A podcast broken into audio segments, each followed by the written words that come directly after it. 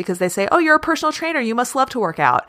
And that's true, but that's not true every day. Sometimes I don't want to work out. Sometimes I'm feeling tired or just unmotivated and I don't want to do it. But I understand that the action has to come first because the action is what breeds consistency.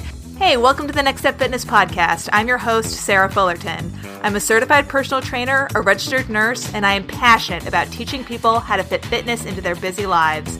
Bad crash diets, gimmicky fitness trends, and over restriction are not welcome here. Instead, I am focused on helping you build fitness habits that are sustainable, realistic, and enjoyable.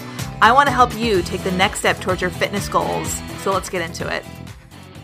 Hey there, welcome to the Next Step Fitness Podcast. Today is our first question and answer episode. So in these episodes, I will spend time answering your questions that you submit to the podcast. If you have a question that you would like answered on a future episode, you can send me an email to podcast at nextstepfitness.com. That's podcast at nxtstepfitness.com and make sure you put question in the subject line so I can see it right away. So let's go ahead and dive in get some questions answered for you guys. Okay, our first question is about protein. And the question is, what are some good options for on the go sources of protein? And I really like this question. I get, I actually get asked it a lot. Protein is one of the essential macronutrients that our body needs for energy. And it is also satiating, which basically means that it takes a longer period of time for our body to digest and use protein for energy, which means it helps us stay fuller for longer. A lot of times when you think of protein, you can think of animal sources of protein like beef, chicken, fish, and dairy products. And then there's also plant sources of protein like certain beans, legumes, tofu, edamame, and things like that. A good general baseline for adequate protein throughout the day is to use your palm, your hand as a guide, and just make sure you have a dense source of protein at each of your meals throughout the day. And a dense serving, generally speaking for most people, is about the size of your palm. So let's say if you're eating chicken, you want to make sure that the serving of chicken that you have is about the size of your palm. If you're having something like yogurt, you want to make sure that the serving of yogurt that you're having is about the size of your palm. Like I said, this is very basic general guidance in terms of adequate servings of protein. If you're curious about what your specific protein needs are, you can enlist the help of a certified nutrition coach for more general recommendations. If you want really specific numbers, you can definitely seek out the advice of a registered dietitian for that. So this question was specifically asking about on the go sources of protein. So we want sources of protein that are easy to travel with and easy to take with us. And this is going to be made much easier if you have a cooler bag or something, a lunch bag that you can bring with you to keep things cold because most whole food sources of protein need to be refrigerated. Some of my favorite sources for protein on the go are things like cheese sticks, hard boiled eggs, Greek yogurt cups, and uh, various types of meat. You can bring stuff left over, like cooked chicken, cooked beef, cooked pork, that kind of thing.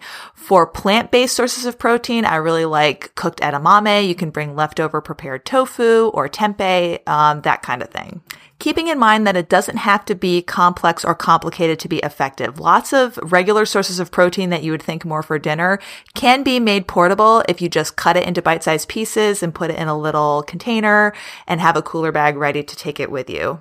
I also do use protein supplements in my own nutrition and that can work really well for certain people. So I like whey protein. There's protein powders, lots of different protein powders on the market. There's protein bars available. There's lots of different varieties and types.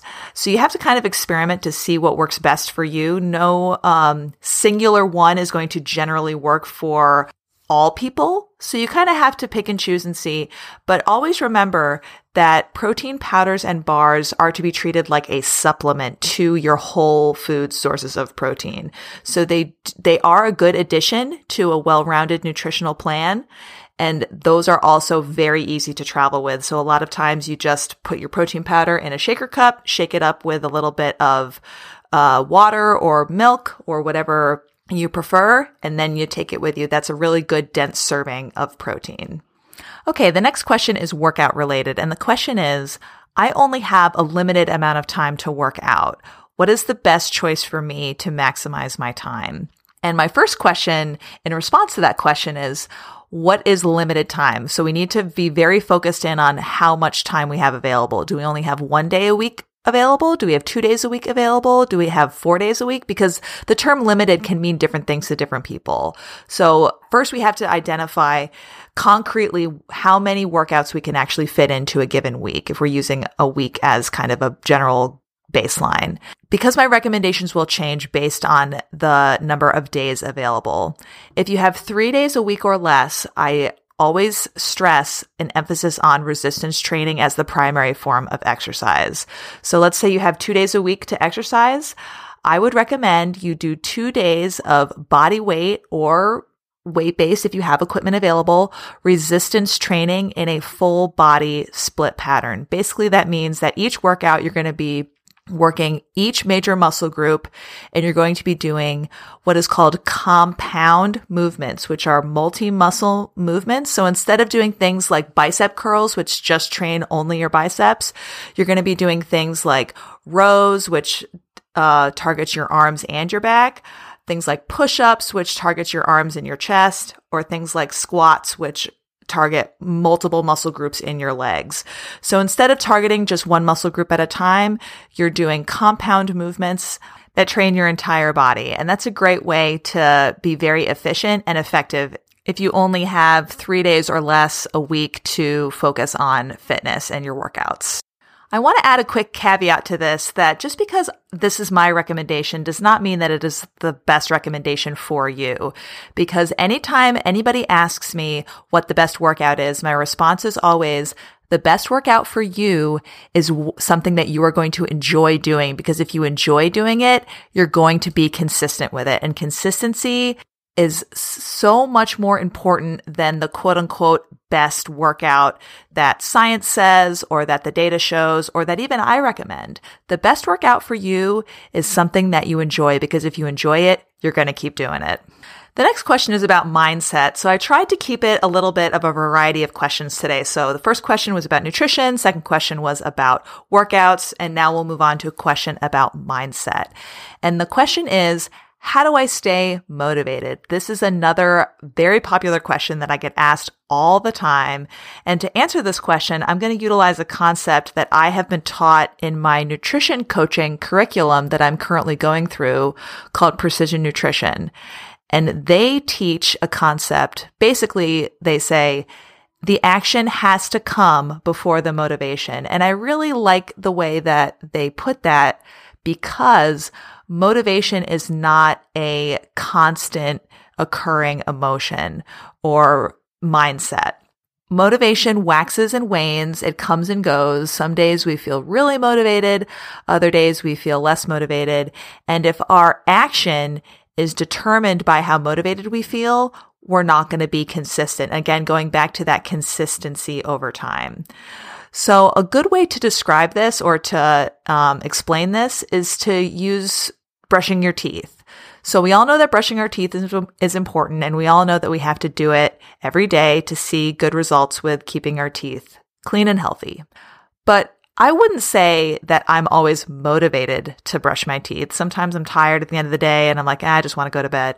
But I understand that the action has to come first. I'm just going to do the action even if I'm not feeling motivated to do it. And the same can be said about our fitness routine or our workouts. Now, workouts are a little bit more time intensive. You know, it only takes a minute or two to brush your teeth. Workouts I know last a little bit longer than that. But we have to put it in our mind that the action has to come before our motivation to do it. Because like I said, motivation isn't always going to be there. I don't always feel motivated to work out. Some people are a little surprised by that because they say, Oh, you're a personal trainer. You must love to work out. And that's true but that's not true every day. Sometimes I don't want to work out. Sometimes I'm feeling tired or just unmotivated and I don't want to do it. But I understand that the action has to come first because the action is what breeds consistency. Now, listen to me when I say that that doesn't mean that you should be working out no matter how you feel. If you're feeling really worn out, if you're injured, if you're sick, then obviously you need to listen to your body. You know your body best. What I'm saying is you cannot decide to work out based solely on your internal motivation or your internal feelings of motivation to do so because I guarantee you, you're not going to feel motivated to do it every day. So just put the action before the motivation. Sometimes you'll feel really motivated and that can help and help supplement the action, but the action always has to come first. I hope that helps. Okay, so I think we have time for one more question. And I saved this question for last because as I was thinking about it, I thought, okay, I think this is going to be kind of a longer answer for this question. So the question is, do I need to go to a gym to see results? And the reason why this is going to be a little bit of a longer answer is because there's two parts to the way I want to answer this question. The first part is my answer is no. You do not need to go to a gym to see results. But my second question, follow up question is, I think you're asking the wrong question here in a way, and I'll uh, explain what I mean in a few minutes. To answer the first part, no, you absolutely do not need to go to a gym to see results. I have many clients that I work with that train exclusively at home. A lot of times I even recommend starting out with body weight only to get used to certain movements and to really train your body how to move in certain ways when we're kind of reteaching these movement patterns or f- establishing a good foundation it's best to start with body weight so we really get a good idea of how our body is moving and get a good sense of that especially with beginners who have limited experience with strength training I myself worked out at home exclusively for many years when my kids were little and I saw really good results. And right now I'm actually doing a new body weight and uh, resistance band workout at home that's i'm finding quite challenging. So there's lots of ways to challenge your body effectively and get good results without needing access to a commercial gym. That being said i also do enjoy working out at a gym. So you got to figure out what works best for you and your season of life and your schedule. Now my second follow-up to that question is do I need to go to a gym to see good results? The answer is no. However, what is the result that we're actually after here? Are we looking for a cardiovascular benefit? Are we looking for strength gain? Are we looking for fat loss? There's lots of different results, and I'm using air quotes here, that we could be moving towards. And having an idea of what the actual result we're looking for is, is going to determine the exercise selection the exercise frequency and how we gauge progress because those three things are key to moving in the direction that we want to go. So if your results, and I'm using air quotes again, is fat loss, I'm going to recommend a workout selection style and frequency that's very different from someone that's, let's say, is looking for more of a conditioning and cardiovascular benefit. So I guess all this to say that the short answer is no, you do not need to go to a gym to see results. But the longer answer is what is the actual result that you're looking for? Because that again will determine the actual exercises and the actual workouts that you will be doing at home if you want to work out at home to see really good results for you. If you're interested in learning more about any of the concepts that I've gone over on today's Q&A episode or if you would like a chance to speak with me one on one about a specific question that you have, I offer free consultations to all of my listeners for free. Everybody gets one free coaching call with me one on one. And you can sign up for that right on my website at www.nextstepfitness.com. Remember the next has no E, NXT, stepfitness.com. Okay. I think that'll do it for my first Q&A episode for the Next Step Fitness podcast. I hope you learned a little something or you found something helpful in this episode. If you have a question that you would like answered on the podcast, I think I'm going to do Q&A episodes about once a month. So if you'd like to submit a question for the next month's episode of our Q&A episodes, just send me an email to podcast at nextstepfitness.com. That's podcast at nxtstepfitness.com. I am incredibly invested in seeing you succeed with your fitness and nutrition. So please, if you have any questions or I can help in any way, let me know and I'll catch you in the next episode. Hey there, thank you so much for listening to the Next Step Fitness podcast. If you enjoyed the episode, make sure you subscribe. Ready to take the next step? Consider writing a review or sharing this podcast with a friend.